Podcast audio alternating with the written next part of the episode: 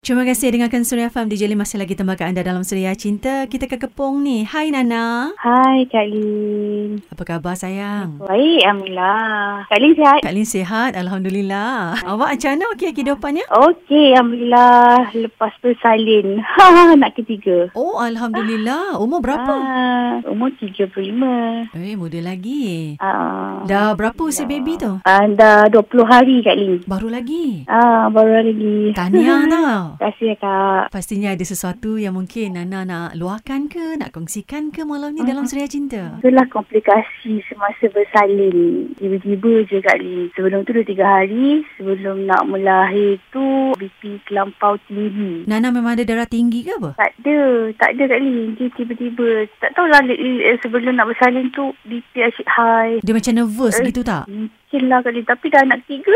Yang first. Betul yang juga eh. Second tu Tak mungkin mungkin ada sebab pula, Kak. dalam keadaan pandemik ni, kan? Mungkin lah Kak Lin. Mm-mm. Di hari temu janji, hari tu juga saya dimasukkan delivery room Kak Lin sebab Oh. doktor kata dah tak boleh nak buat apa. Dia terpaksa keluarkan baby secepat yang mungkin. Time tu Kak Lin perasaan takut. Ya Allah, nyawa hanya di hujung tanduk. Ingatkan suami dan anak kat rumah. Dan akhirnya alhamdulillah selamat melahirkan baby. Ah. Alhamdulillah, Alhamdulillah Kak Lin. Dan selepas bersalin ada lagi kesan ke daripada komplikasi yang dihadapi? Uh, sekarang ni on ubat lah Dr. Lin. Doktor buat pemantauan lah ni, check up untuk anak dan saya. Mm-mm. Baby keadaannya okey. Alhamdulillah Kak Lin cakap ni. Jadi siapa yang jaga awak Nana sepanjang berpantang tu? Suami Kak Lin sebab arwah mak tak ada dah ayah kat kampung so suami lah yang um, bantu saya daripada awal sampai sekarang Kak Lin. Syukur alhamdulillah dapat Hmm. suami yang baik eh. Itulah, Alhamdulillah Siapa nama suami? Farid. Jadi malam ini dalam Suria Cinta mungkin jauh di sudut hati Nana ada sesuatu yang Nana nak ungkapkan pada suami yang bernama Farid tu silakan. Sayang terima kasih sebab bantu daripada dulu sampai sekarang